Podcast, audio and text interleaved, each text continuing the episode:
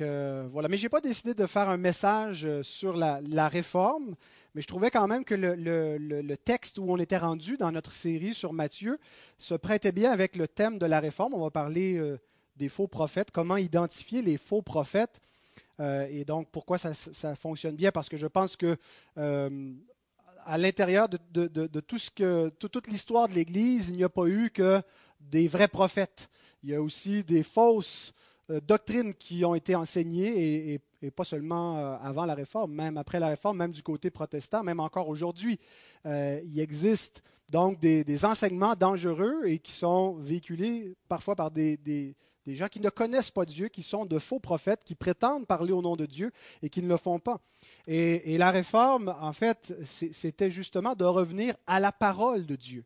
Hein, le premier chant que nous avons fait ce matin, c'est un chant composé par Martin Luther, donc un chant clé de la réforme protestante, et il dit que la parole va devoir subsister, euh, selon, selon la promesse même euh, de Dieu que, que, le ciel et la terre passeront, mais sa parole ne passera pas, que Dieu va garder sa parole, sa parole elle est vivante, et euh, il, il, va susciter euh, au fil des, époques qui se succèdent, des réveils fondés sur sa parole. Et la réforme était un de ces réveils-là où, où les, réformateurs, en fait, euh, ont, redécouvert cet évangile qui avait été négligé.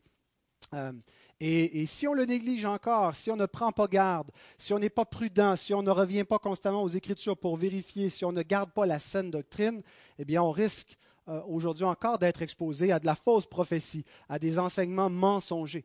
Alors, au terme de la réforme, les réformateurs ont dit Samper reformanda. Ce n'est pas terminé. L'Église doit constamment être réformée. C'est ce que veut dire Samper reformanda. On doit constamment veiller et, réformer chaque aspect. Et parce que tant qu'on sera de ce côté-ci, euh, de l'éternité, avant la glorification, il y aura toujours des formes d'impureté euh, qui vont euh, s'incruster donc dans, l'Église, euh, l'Église universelle et dans, ses ramifications locales, et donc c'est notre responsabilité de veiller.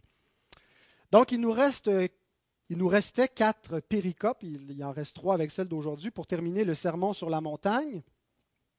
Et on a vu que c'est, on a dit, ou j'ai dit en tout cas, que ces quatre péricopes se présentaient avec quatre paires. La première paire, c'était les deux voies. Deux voies, une qui mène au ciel, une autre qui mène en enfer.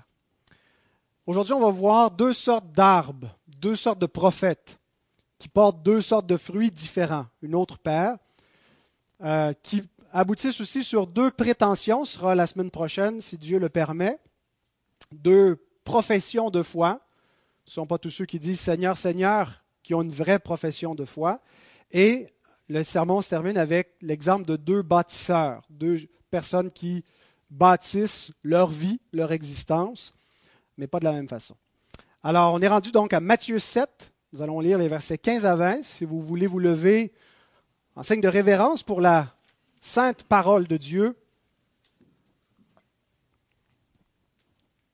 Matthieu 7, 15 à 20. Gardez-vous des faux prophètes. Ils viennent à vous en vêtements de brebis, mais au-dedans, ce sont des loups ravisseurs. Vous les reconnaîtrez à leurs fruits. Cueille-t-on des raisins sur des épines ou des figues sur des chardons? Tout bon arbre porte de bons fruits, mais le mauvais arbre porte de mauvais fruits.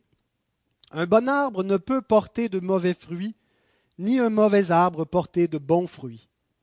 Tout arbre qui ne porte pas de bons fruits est coupé et jeté au feu.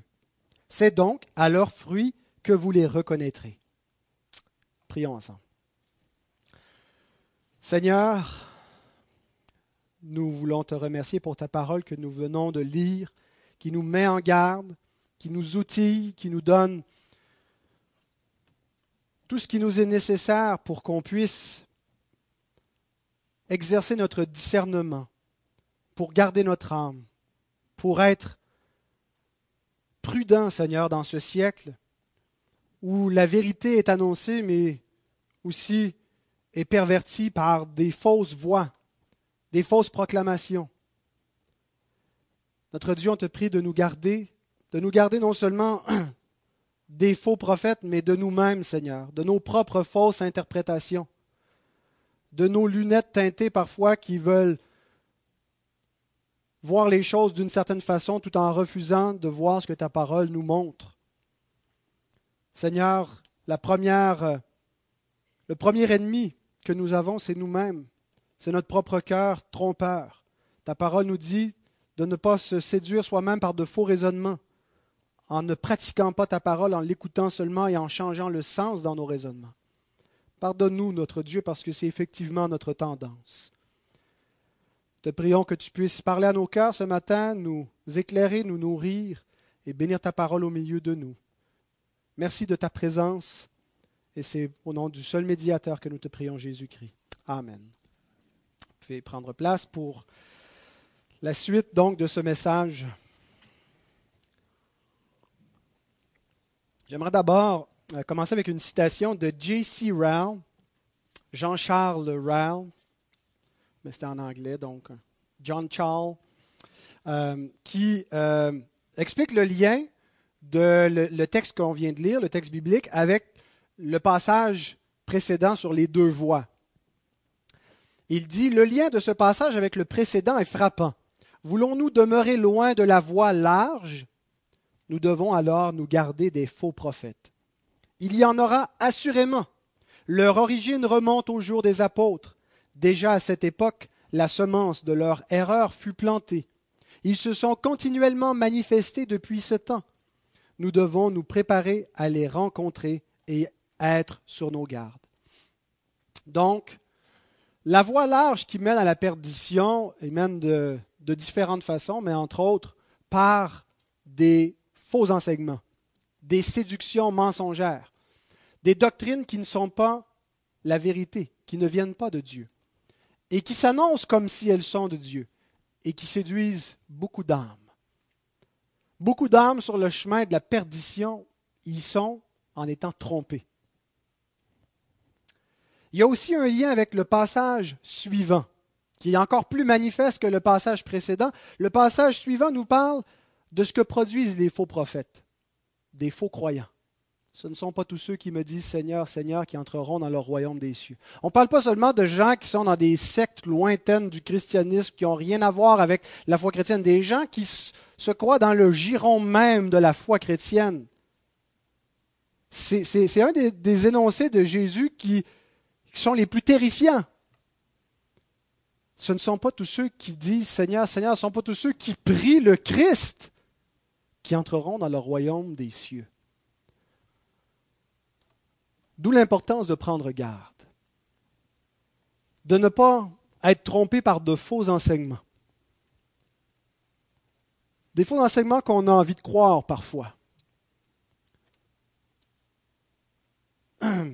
Donc, commençons avec l'exhortation. Jésus nous dit, gardez-vous des faux prophètes. La responsabilité, elle est d'abord sur nous sur chacun de nous individuellement. Nous ne pouvons pas empêcher qu'il y ait des faux prophètes.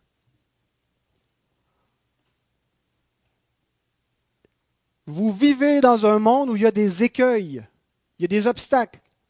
Des écueils, ce sont des, des, dangers maritimes, hein, comme des, des roches qui sont à fleur d'eau. On les voit à peine, on ne les voit pas, ils sont juste recouverts. Et quand on navigue, on risque de faire naufrage hein, sur, sur, sur ces écueils, parce qu'on ne les voit pas.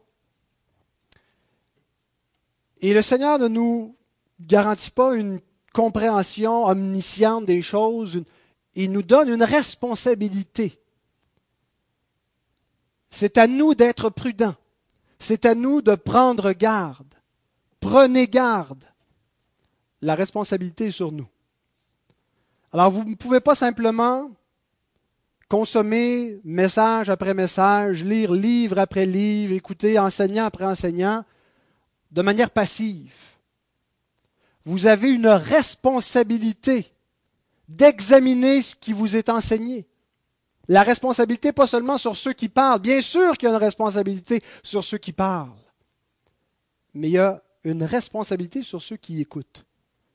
Luc 8, 18, Jésus nous dit, Prenez donc garde à la manière dont vous écoutez, car on donnera à celui qui a, mais à celui qui n'a pas, on ôtera même ce qu'il croit avoir. Qu'est-ce que ça veut dire? Prenez garde à la manière dont vous écoutez.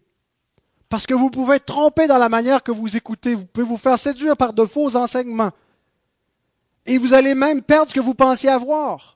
Il y a des gens qui vont arriver à la fin pensant avoir la vie éternelle et ne l'auront pas. Il y a des gens qui se, se sont fait enseigner des choses sur Dieu, sur la façon que Dieu fonctionne, sur la vie chrétienne,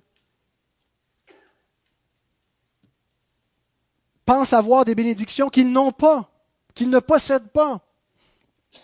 Prenez garde à la manière dont vous écoutez. Être trompé ne peut pas servir d'excuse. Si vous vous faites enrôler dans un, un, gang criminel, vous vous faites tromper, vous vous faites séduire par des fausses promesses, devant la loi, vous ne pourrez pas plaider je me suis fait séduire si vous commettez des crimes, n'est-ce pas? Si vous vous faites entraîner par des gens qui vous ont menti et que vous suivez leur voie, le fait que vous pensez que c'était la vérité n'est pas une excuse, ne peut pas justifier, ne peut pas excuser. Donc, il n'y a aucune place pour nous, bien-aimés, pour être négligents, pour traiter la question de la vérité, des enseignements et de tout ce qu'on croit sur Dieu comme quelque chose de banal. Il y a tellement de croyances différentes, c'est une question d'opinion, puis moi j'ai mon opinion, puis chacun se fait son opinion, puis c'est tout ce qui compte à la fin, c'est qu'on se respecte. C'est de la foutaise que c'est grossier pour les Français? Excusez. Je me suis rendu compte l'autre fois que j'ai utilisé des expressions qui sont banales pour nous au Québec, mais qui étaient choquantes pour les oreilles de nos frères et sœurs français. C'est dangereux de ne pas examiner tout ce qui est dit, tout ce qui est enseigné. On ne peut pas donc être passif. Et donc, ce que Jésus nous dit, c'est gardez-vous. Le verbe, c'est proseco, impératif présent actif, ce qui veut dire que ce n'est pas juste quelque chose qu'on fait une fois, c'est fini, mais c'est une action qui est continuelle. C'est quelque chose qui est toute notre vie, sans repos, parce qu'il y a des dangers continus. Ça ne veut pas dire qu'on devient là, ça panique tout le temps, mais on doit garder le radar allumé. Quand on entend, on doit mettre un filtre à nos oreilles. Et le verbe proseco, on veut dire être dans un état d'alerte, de prudence, il y a un deuxième sens aussi qui veut dire porter une attention particulière, hein, comme si on, trouve quelque chose, n'est pas une pierre précieuse, on l'examine, on examine ses angles. Donc, quand on entend une nouvelle, un enseignement, on porte une attention. Écouter de manière distraite fait qu'on n'est pas prudent. On peut s'en faire passer une petite vite, même une grosse vite.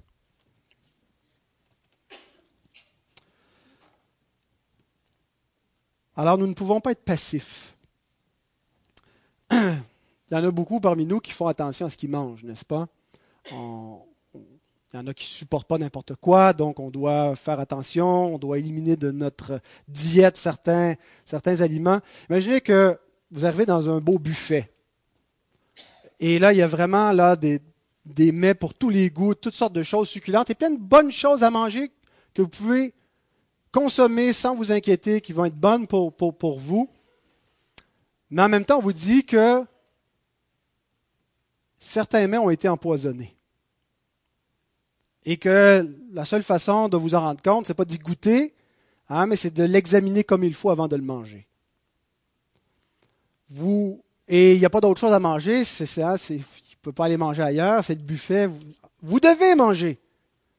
Vous pouvez pas pas manger, vous allez mourir. Mais vous pouvez pas manger n'importe quoi.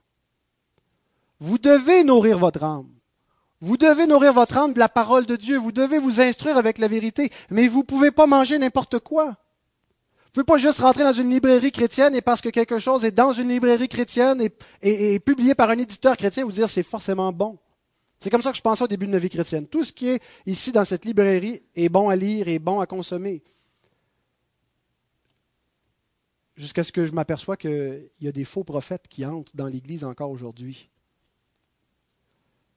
Alors, il faut nourrir notre âme sans nous empoisonner. Alors, quelle attitude adopter? Ben, Jésus nous l'a dit un peu plus loin dans Matthieu 10 au verset 16. Il dit, Voici, je vous envoie, comme des brebis au milieu des loups. Soyez donc prudents comme les serpents et simples comme les colombes. J'aime bien ce, parfait équilibre. Il nous met en garde, il y a un danger, il y a des loups, les mêmes dont il nous parle ici au chapitre 7. Et il y a un danger réel de séduction. Jésus va jusqu'à dire que le pouvoir de séduction, d'attraction des faux prophètes est tel qu'il séduirait les élus si c'était possible dans Matthieu 24, verset 24. Si ce n'était pas de la grâce de Dieu, de son efficacité, de l'intervention du Saint-Esprit, même les élus seraient entraînés vers des doctrines de démons et des fausses croyances. Mais ça ne veut pas dire qu'il n'y a aucun danger parce qu'on est un élu puis qu'on ne peut pas se poser la question. Dieu me garde. Dieu me garde aussi au travers de ma prudence, de ma vigilance, et ça ne veut pas dire que je ne vais pas goûter un petit peu l'amertume du poison pour éventuellement m'en rendre compte. Et ça ne veut pas dire que c'est une bonne chose de la goûter, et de dire faisons nos expériences, puis on verra après.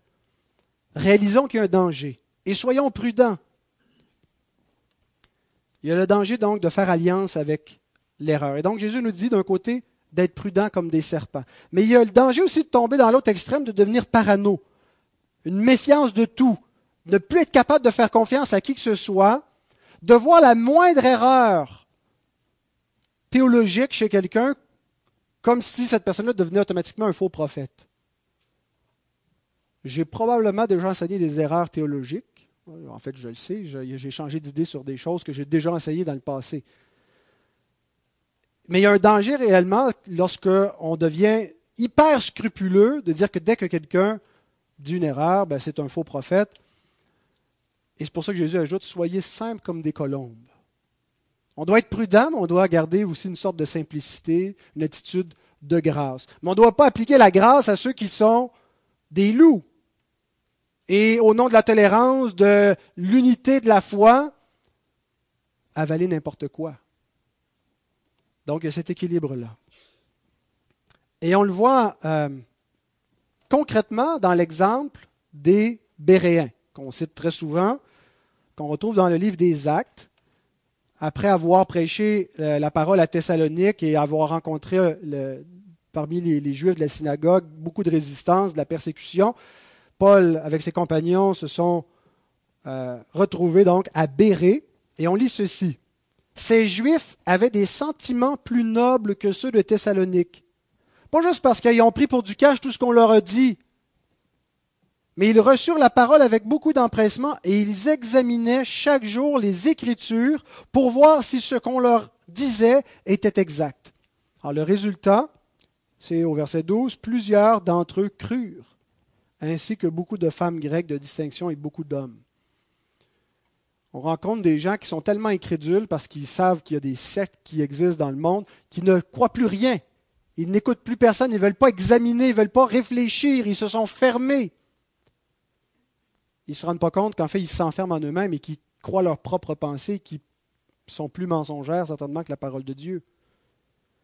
Mais il faut faire comme ces Béréens, avoir une attitude d'ouverture, mais aussi de prudence, où on examine donc à la lumière de la parole. Pas tomber dans le biblicisme ou donne-moi un verset qui prouve, donne-moi un verset où il y a le mot Trinité, sinon je ne crois pas à la Trinité. Ben, il n'y en a pas de verset qui a le mot Trinité. Mais la Trinité est partout dans tous les versets de la Bible, en tout cas au moins du Nouveau Testament même si elle est déjà là présente dans l'Ancien. L'idée, c'est d'avoir une bonne compréhension de la Bible. Une bonne compréhension, pas juste avoir un texte preuve superficiel pour avoir une bonne confession de foi. vous, êtes, heureux, vous êtes bénis d'entre tous les chrétiens parce que vous en avez une bonne. Vous avez la Sainte 1689. Alors maintenant, regardons contre quoi Jésus nous met en garde. Maintenant qu'on a vu notre responsabilité, qu'est-ce qu'on doit examiner? Qui sont les faux prophètes? Parfois, on restreint ce qu'est un prophète à ceux qui prédisent l'avenir. Les prophètes ne sont pas des diseurs de, bonne aventure qui euh, annoncent des événements à venir. Bien sûr que la prophétie incluait cela, d'annoncer des événements futurs, mais le mot prophète a un sens plus large bibliquement. Le prophète, c'est celui qui parle, qui enseigne au nom de Dieu. Alors dorénavant, vous pouvez m'appeler prophète de nos. J'aime pas vraiment ça, ça fait euh, ça fait weird un peu. J'ai tendance à me méfier de ceux qui se présentent sur Facebook comme apôtre un tel ou prophète un tel. Parce que souvent, ça vient avec une conception justement que je parle directement ex cathedra. Dieu passe par moi et je parle directement. Un prophète, c'est effectivement quelqu'un qui, au temps où l'écriture n'était pas complète, Dieu annonçait des oracles par sa bouche, amenait la révélation par ses écrits. Mais maintenant que la révélation est complète et que le canon est fermé, les apôtres n'ont pas établi d'autres apôtres après eux, tout a été transmis une fois pour toutes, les successeurs sont ceux qui enseignent le conseil divin déjà révélé. Donc, c'est la continuité prophétique où on parle de la part de Dieu, où on annonce le conseil divin, mais on n'ajoute pas quoi que ce soit à ce conseil. On ne dit pas Dieu me dit que. Dieu a dit tout ce qu'il a eu à dire. Ça ne veut pas dire que Dieu ne nous éclaire pas sur des choses, ne nous met pas des choses à cœur. Je ne veux pas dire que, que Dieu n'est pas présent dans notre vie, mais la révélation, elle est complète, elle est finale. Et donc, un prophète, c'est quelqu'un qui parle de la part de Dieu.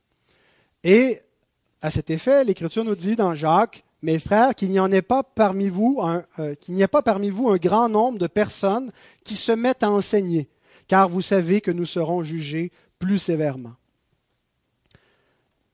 Je pense qu'une Église devrait avoir plus qu'un enseignant, euh, mais il ne devrait pas y avoir euh, une Église d'enseignants et que tout le monde enseigne. donc, quatre choses que notre Seigneur nous dit à propos des faux prophètes. Leur apparence externe, leur état interne, leurs fruits et leur fin. F-I-N. Alors, leur apparence externe. Ils viennent à vous en vêtements de brebis. Alors, c'est facile à reconnaître un faux prophète, ça ressemble à un mouton.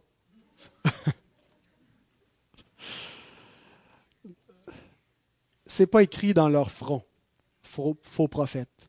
C'est ce que Jésus veut nous dire. Ils n'ont pas l'apparence d'un faux prophète, ils ont l'apparence d'un berger. Hein? c'est ça qui fait que c'est dangereux. Certains faux prophètes sont à l'extérieur de l'Église, sont plus faciles à identifier.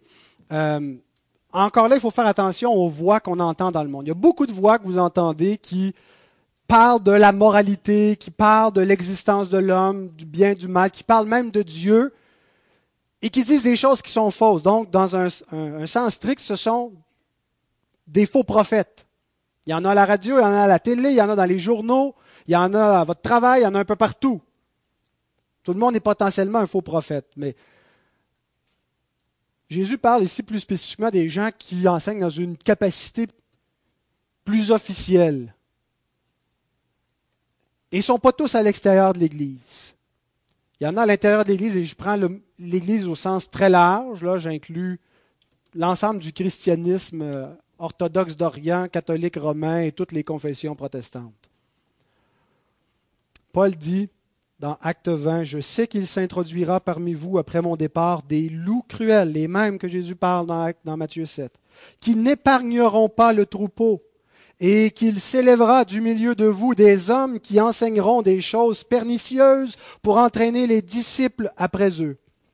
Veillez donc, vous souvenant que durant trois années, je n'ai cessé nuit et jour d'exhorter avec larmes chacun de vous.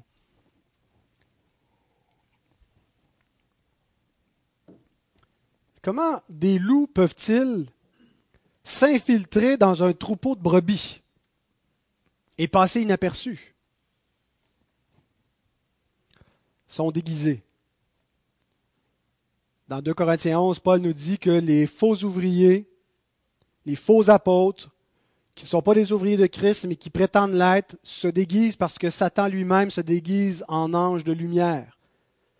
Comment se déguisent-ils? Ah, C'est l'Halloween demain. Non, c'est la réforme. C'est quoi leur déguisement? Ils ont entre autres des diplômes.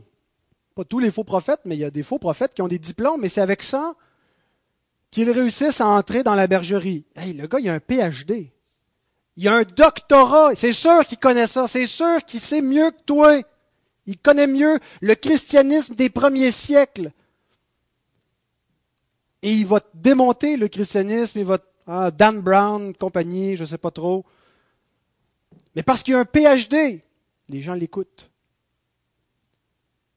Il y a des tarlas avec un PhD. Il y a des gens qui connaissent rien avec un PhD. Et il y a des faux prophètes, il y a des dangereux avec des doctorats.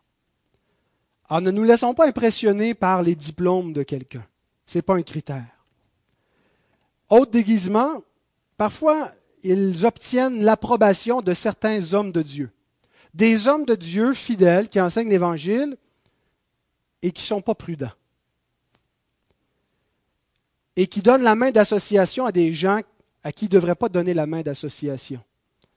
Et leur donnent parfois une tribune et ces mêmes hommes de Dieu-là n'enseigneraient pas de mauvaises choses, mais laissent entrer, en s'associant à des gens, des faux enseignements.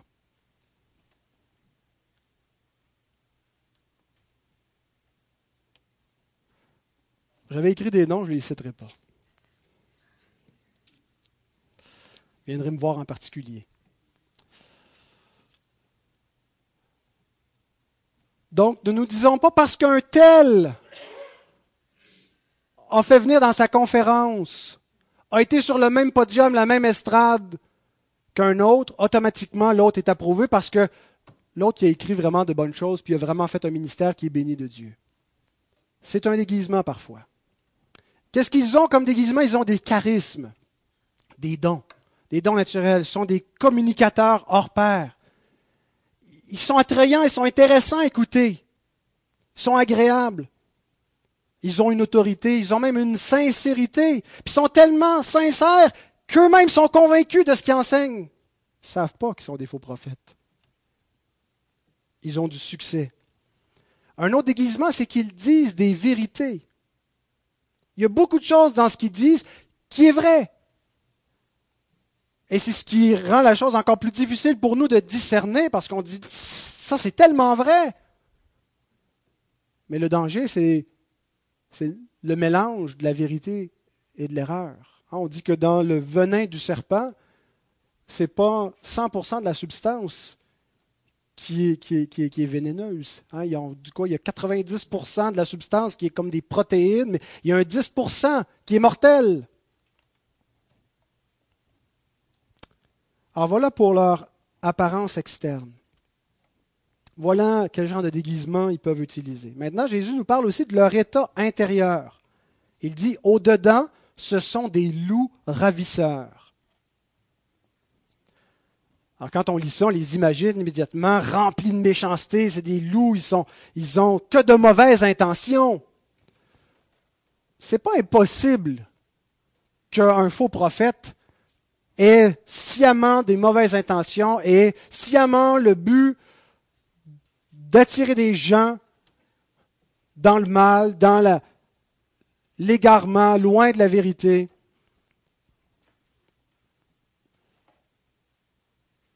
Mais je pense que les faux prophètes ignorent probablement qu'ils sont des faux prophètes.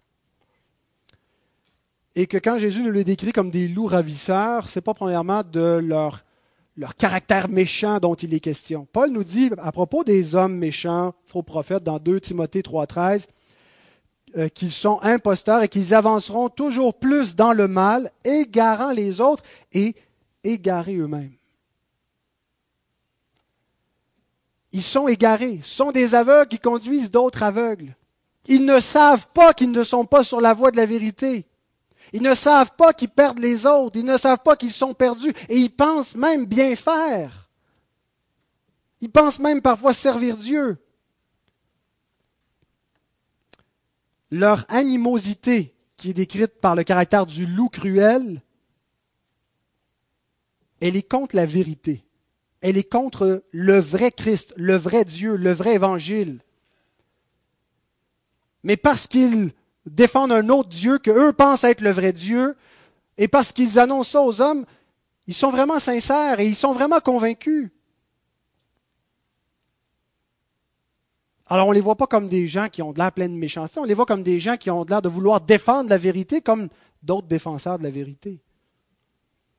Donc, loup ravisseur ne réfère pas nécessairement à un caractère hostile, mais nous décrit la méchanceté naturelle des inconvertis. Le cœur de l'homme est naturellement méchant, n'est-ce pas? Votre cœur, mon cœur, privé de la grâce de Dieu, livré à lui-même, est naturellement incliné au mal. Il n'est pas forcément aussi mauvais qu'il pourrait l'être, mais il est radicalement mauvais. C'est-à-dire qu'il est capable d'aucun bien spirituel devant Dieu, puis il n'est pas capable non plus de changer sa condition. Il ne peut pas par lui-même aimer Dieu, il ne peut pas par lui-même aimer la vérité. Il est serviteur de, du mensonge, par nature. Donc quand il nous le décrit comme, comme, comme des loups ravisseurs, c'est simplement, ce sont des inconvertis. Des hommes dans leur état naturel, d'hostilité à Dieu et à la vérité. Le mot ravisseur, l'adjectif, c'est euh, arpax, qui est traduit par voleur dans certains passages, rapace, et la forme verbale, arpaxo ou arpax, quelque chose de même, euh, veut dire prendre, prendre de force, ravir. Qu'est-ce que ça veut dire? Qu'est-ce que ça nous dit sur les faux prophètes? Leur intérêt dans ce qu'ils font, c'est ce qu'ils peuvent gagner. Ce que ça peut leur apporter. C'est leur nom, leur réputation. C'est l'influence qu'ils peuvent avoir. C'est l'argent que ça peut rapporter qui est leur motivation première, qui est conforme à leur nature d'inconvertis qui servent des idoles. Michée un vrai prophète de Dieu, parle des faux prophètes et nous dit ceci, 3, chapitre 3, verset 5. Ainsi parle l'Éternel sur les faux prophètes qui égarent mon peuple, qui annoncent la paix si leurs dents ont quelque chose à mordre, et qui publient la guerre si on ne leur met rien dans la bouche. Des intérêts mercantiles. Loups ravisseurs, ils sont là pour ce qu'ils peuvent prendre, ce qu'ils peuvent gagner, ce que ça leur apporte. Paul les décrit à peu près de la même façon dans Romains 16. Je, vous exhorte, frères, à prendre garde à ceux qui causent des divisions. Ah, ils sont sectaires, ils font des schismes en plus, et des scandales au préjudice de l'enseignement que vous avez reçu. Éloignez-vous d'eux, car de tels hommes ne servent point Christ notre Seigneur, mais leur propre ventre. Et par des paroles douces et flatteuses, ils séduisent les cœurs des simples. Donc, ils ne cherchent pas le bien de l'Église. Et quand ils semblent chercher le bien de l'Église, c'est pour se tailler une place, pour s'infiltrer. C'est un déguisement. Ils ne cherchent pas l'intérêt du Seigneur. Ce sont des inconvertis qui servent des idoles. Et c'est souvent face à ces loups cruels que se révèlent les vrais pasteurs que le Seigneur appelle. Parce qu'ils n'ont pas seulement le vêtement, mais ils ont aussi le cœur. Jésus parle de lui-même comme du vrai pasteur dans Jean 10, 11 à 13. Il dit, Je suis le bon berger. Le bon berger donne sa vie pour ses brebis. Mais le mercenaire, le mercenaire, c'est celui qui est engagé par le berger pour surveiller les brebis pendant que le berger va ailleurs, qui n'est pas le berger et à qui n'appartiennent pas les brebis, voit venir le loup, abandonne les brebis et prend la fuite, et le loup les ravit et les disperse. Le mercenaire s'enfuit parce qu'il est mercenaire et qu'il ne se met point en peine des brebis. Je suis le bon berger. Les mercenaires ne sont pas nécessairement des faux prophètes. Mais en tout cas, ils ne protègent pas les brebis. Ce qui est le rôle des pasteurs que le Seigneur appelle. Et ils vont imiter le grand pasteur des brebis en exerçant leur sous-office pastoral au service du Seigneur. Si vous voyez des hommes qui ne veulent pas entrer en conflit avec qui que ce soit parce qu'ils ont peur des loups et qui compromettent la vérité et qui ne veulent pas dénoncer les faux enseignants parce qu'ils se sont fait amis avec les faux enseignants et donc ils ne, dénoncent pas non plus leurs faux enseignements. Ce sont des mercenaires. Ils ne sont pas nécessairement eux-mêmes des faux prophètes, mais ils ne protégeront pas le troupeau du Seigneur. Et c'est triste. Parce que les loups font du ravage, ils dispersent les brebis du Seigneur. Maintenant, leurs fruits. Quand on les reconnaît à leurs fruits, on imagine que les fruits sont les résultats de l'enseignement. On regarde qu'est-ce que ça produit, on regarde leur vie, comment ils vivent, parce que c'est comme ça, les fruits, souvent, que c'est appliqué pour nous. Qu'est-ce, que, qu'est-ce qui produit notre vie? Est-ce qu'ils, est-ce qu'ils sont bons? Est-ce qu'ils sont doux? Est-ce qu'ils donnent aux pauvres? Euh, ainsi de suite. Et certainement que les fruits incluent cela. Mais les fruits, quand on parle des enseignants, réfèrent d'abord à l'enseignement lui-même. Et ça, c'est une distinction qui est vraiment importante. Parce que les choses qu'on fait extérieures peuvent être un déguisement aussi. Il y a des faux prophètes qui secourent la veuve et l'orphelin. Ça ne veut pas dire que c'est mal ce qu'ils font, qui secourent la veuve et l'orphelin. C'est très bien. Mais ça leur sert parfois de déguisement pour enseigner un faux évangile. L'évangile de la libération, la fausse théologie de la libération. Toutes sortes, donc, et, les gens vont dire, regardez les fruits, regardez. Non, regardez les fruits veut dire regarder l'enseignement d'abord. Et là, ça nous donne un, critère objectif.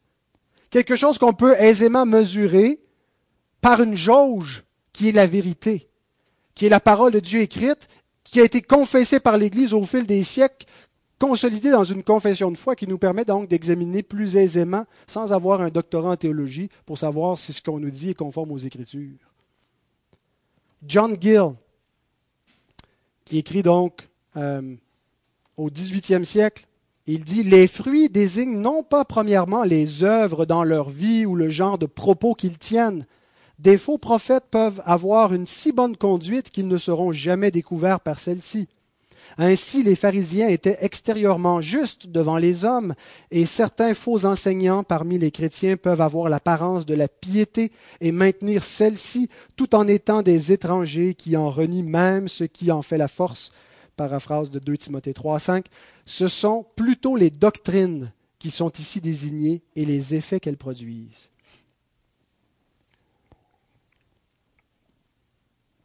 Et donc ce critère nous aide beaucoup. Parce que souvent les faux prophètes vont dire, regardez les fruits, regardez la croissance, regardez les vies transformées, regardez les, gens qui viennent à l'Église, le nombre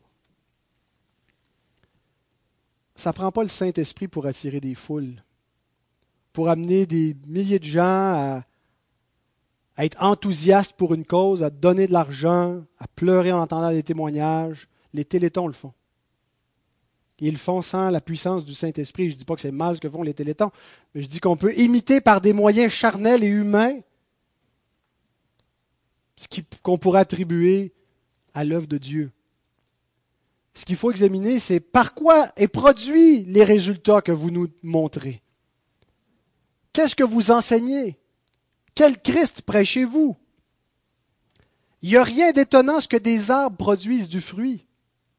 C'est exactement ce que Jésus nous dit ici. Les arbres produisent du fruit. Ce qu'il nous dit, c'est regardez de quelle nature sont les fruits. Cueille-t-on des raisins sur des épines ou des figues sur des chardons? Le mauvais arbre porte de mauvais fruits.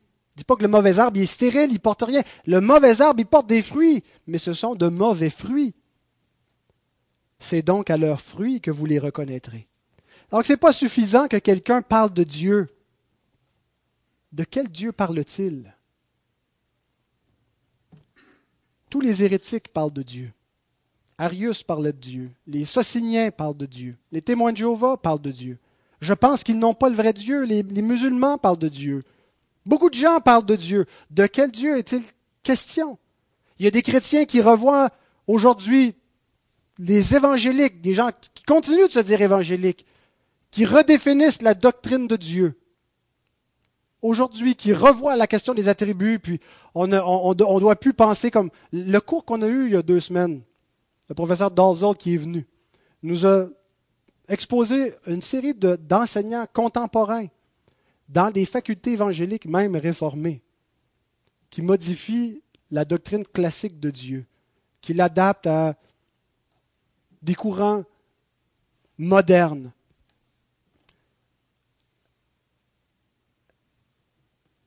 C'est pas suffisant donc de parler de Dieu. C'est pas suffisant de parler de l'amour de Dieu. Dieu est amour. Qu'est-ce qu'on veut dire par Dieu est amour? Est-ce qu'on conçoit que c'est la personne du Christ et la croix et l'évangile qui est au cœur de cet amour? Un amour de Dieu qui veut rien dire, qui est une espèce de romance, de, sentiment, de feeling. C'est pas l'amour de Dieu. C'est le Dieu du New Age. Le Dieu de la Bible nous a aimés comment? Comment a-t-il prouvé son amour? En donnant son Fils. Pourquoi est-ce qu'il a donné son Fils? Pour des pécheurs. Le, le, le, faux enseignement, la fausse doctrine de l'amour de Dieu qui ne nous parle pas du péché, ne nous parle pas de l'amour de Dieu non plus. Il nous parle de l'amour d'une fausse idole inventée par l'imagination des hommes. Le vrai Dieu qui a aimé l'homme, c'est Dieu qui a envoyé son Fils dans le monde pour punir le péché sur son Fils. Et c'est comme ça qu'il a prouvé son amour. Mais c'est un évangile qui scandalise les hommes parce que ça leur dit, vous êtes mauvais, vous êtes pécheurs. Il a, fallu que, que, Dieu verse son sang pour vous sauver. Et c'est insupportable d'entendre une telle chose, de leur entendre dire que pour goûter cet amour, ils doivent se repentir, reconnaître leurs conditions et se réfugier dans le Christ. Ils n'en veulent pas. Ils vont garder le langage de Dieu et de l'amour de Dieu, mais ils vont le dépouiller de sa puissance. Et ce n'est pas juste dans des églises libérales des églises qui portent le nom d'évangéliques ont l'odeur, la couleur de cette doctrine-là aussi. Ce n'est pas suffisant de citer la Bible. Le diable cite la Bible. Comment est-ce qu'on cite la Bible? Est-ce qu'on la cite de manière orthodoxe? Est-ce qu'on fait dire à la Bible ce qu'elle ne dit pas vraiment? Ou est-ce qu'on expose le véritable sens des Écritures? On laisse la Bible parler pour elle-même, on interprète l'Écriture par l'Écriture, et on l'interprète aussi dans un cadre tel qu'elle a été confessée par ceux qui nous ont précédés. Ce n'est pas 2000 ans que personne n'a compris la Bible, puis tout bêtement, on va, on va nous figurer out tout ce que ça veut dire. On comprend la Bible à la lumière de la Bible, mais aussi ceux qui nous ont précédés nous ont aidés grandement à la comprendre. Alors ceux qui s'éloignent des enseignements historiques de l'Église, ont de fortes chances d'être des faux prophètes.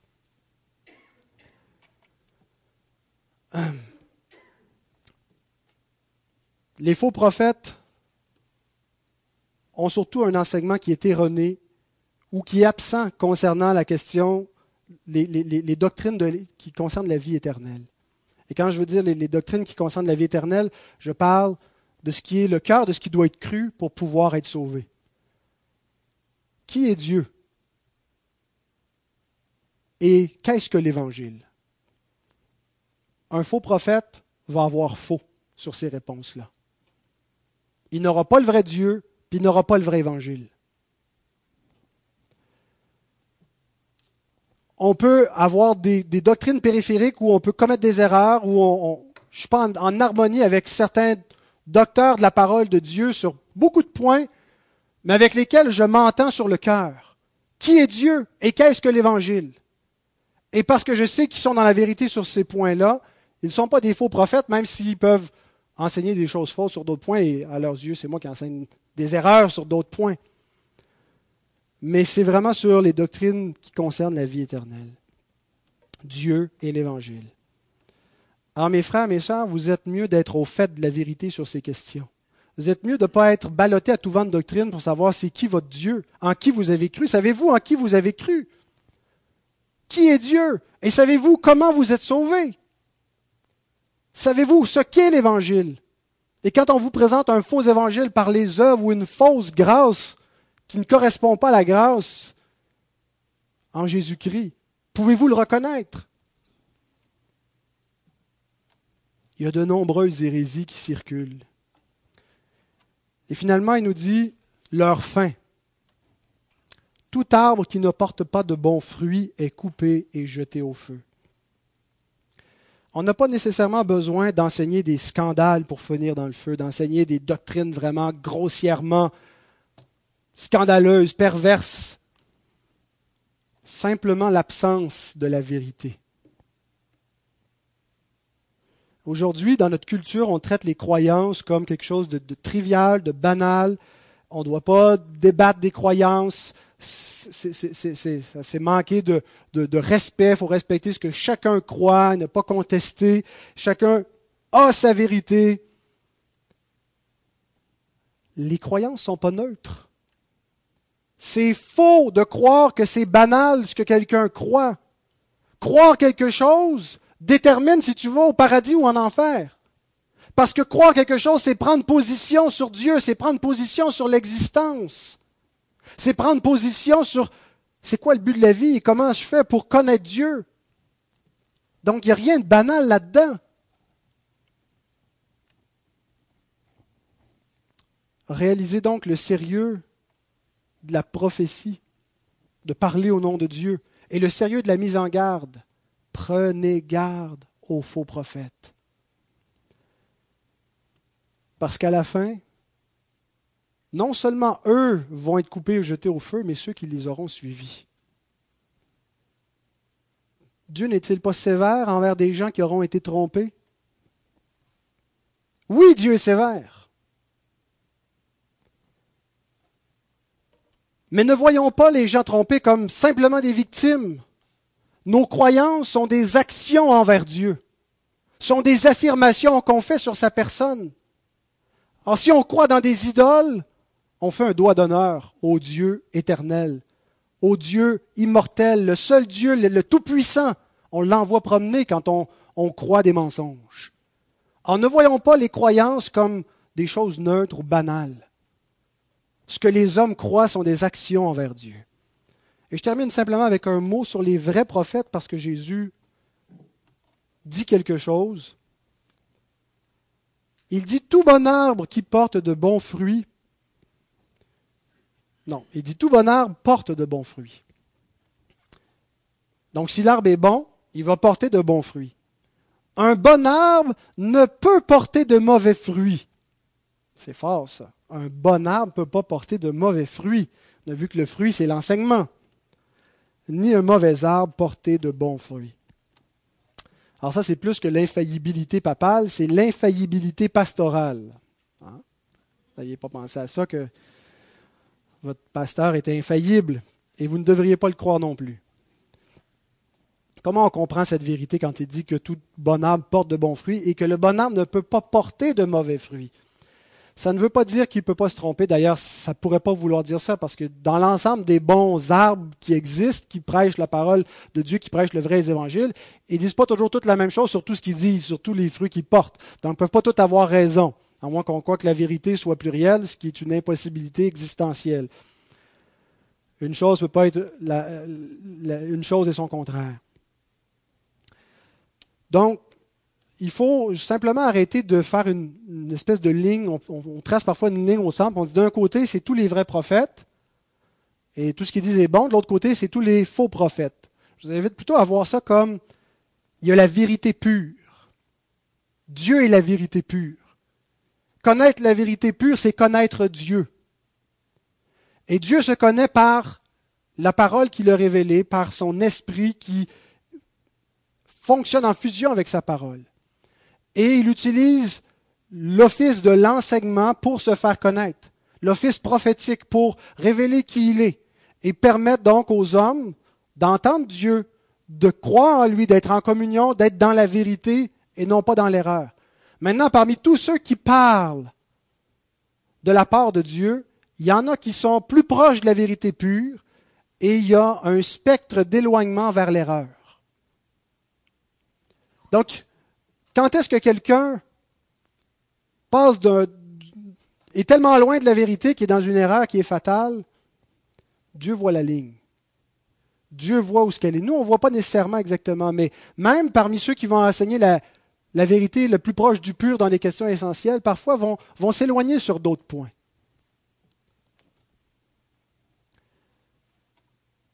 Mais ce que Jésus veut dire quand il nous affirme qu'un bon arbre ne peut porter de mauvais fruits, c'est que sur la question de l'Évangile, un vrai prophète ne peut pas mener à la perdition par son enseignement. Il ne peut pas enseigner un faux Dieu. Et ce n'est pas en vertu de sa personne, ce n'est pas en vertu de son intelligence. C'est en vertu de la vérité elle-même et de la providence divine et, et de l'efficacité de Dieu pour utiliser des hommes pour parler en son nom, et il les garde. Et donc, il le fait certainement, et il va utiliser donc des personnes qui ne vous mèneront pas à la perdition. Et on peut conclure que la, foi qui en résulte est de même nature. Même si votre foi n'est pas infaillible, même si ma foi n'est pas infaillible, même s'il y a sûrement des erreurs dans certaines doctrines, certaines compréhensions qu'on a, ce qui est au cœur de la substance de notre foi, Dieu et l'Évangile, il ne peut pas résulter de cela un mauvais fruit si ça vient du bon arbre. Comprenez-vous? Donc, ça ne veut pas dire que on peut prendre tout pour du cash nécessairement. Même des enseignants fidèles peuvent dire des choses fausses. Après tout, Luther et Calvin étaient des pédobaptistes. Hein? Je demande pardon à Josiane. Et donc, examinez toutes choses avec soin, prudemment. Soyez simples comme des colombes et que le Seigneur donc vous garde et bénisse sa parole dans vos vies.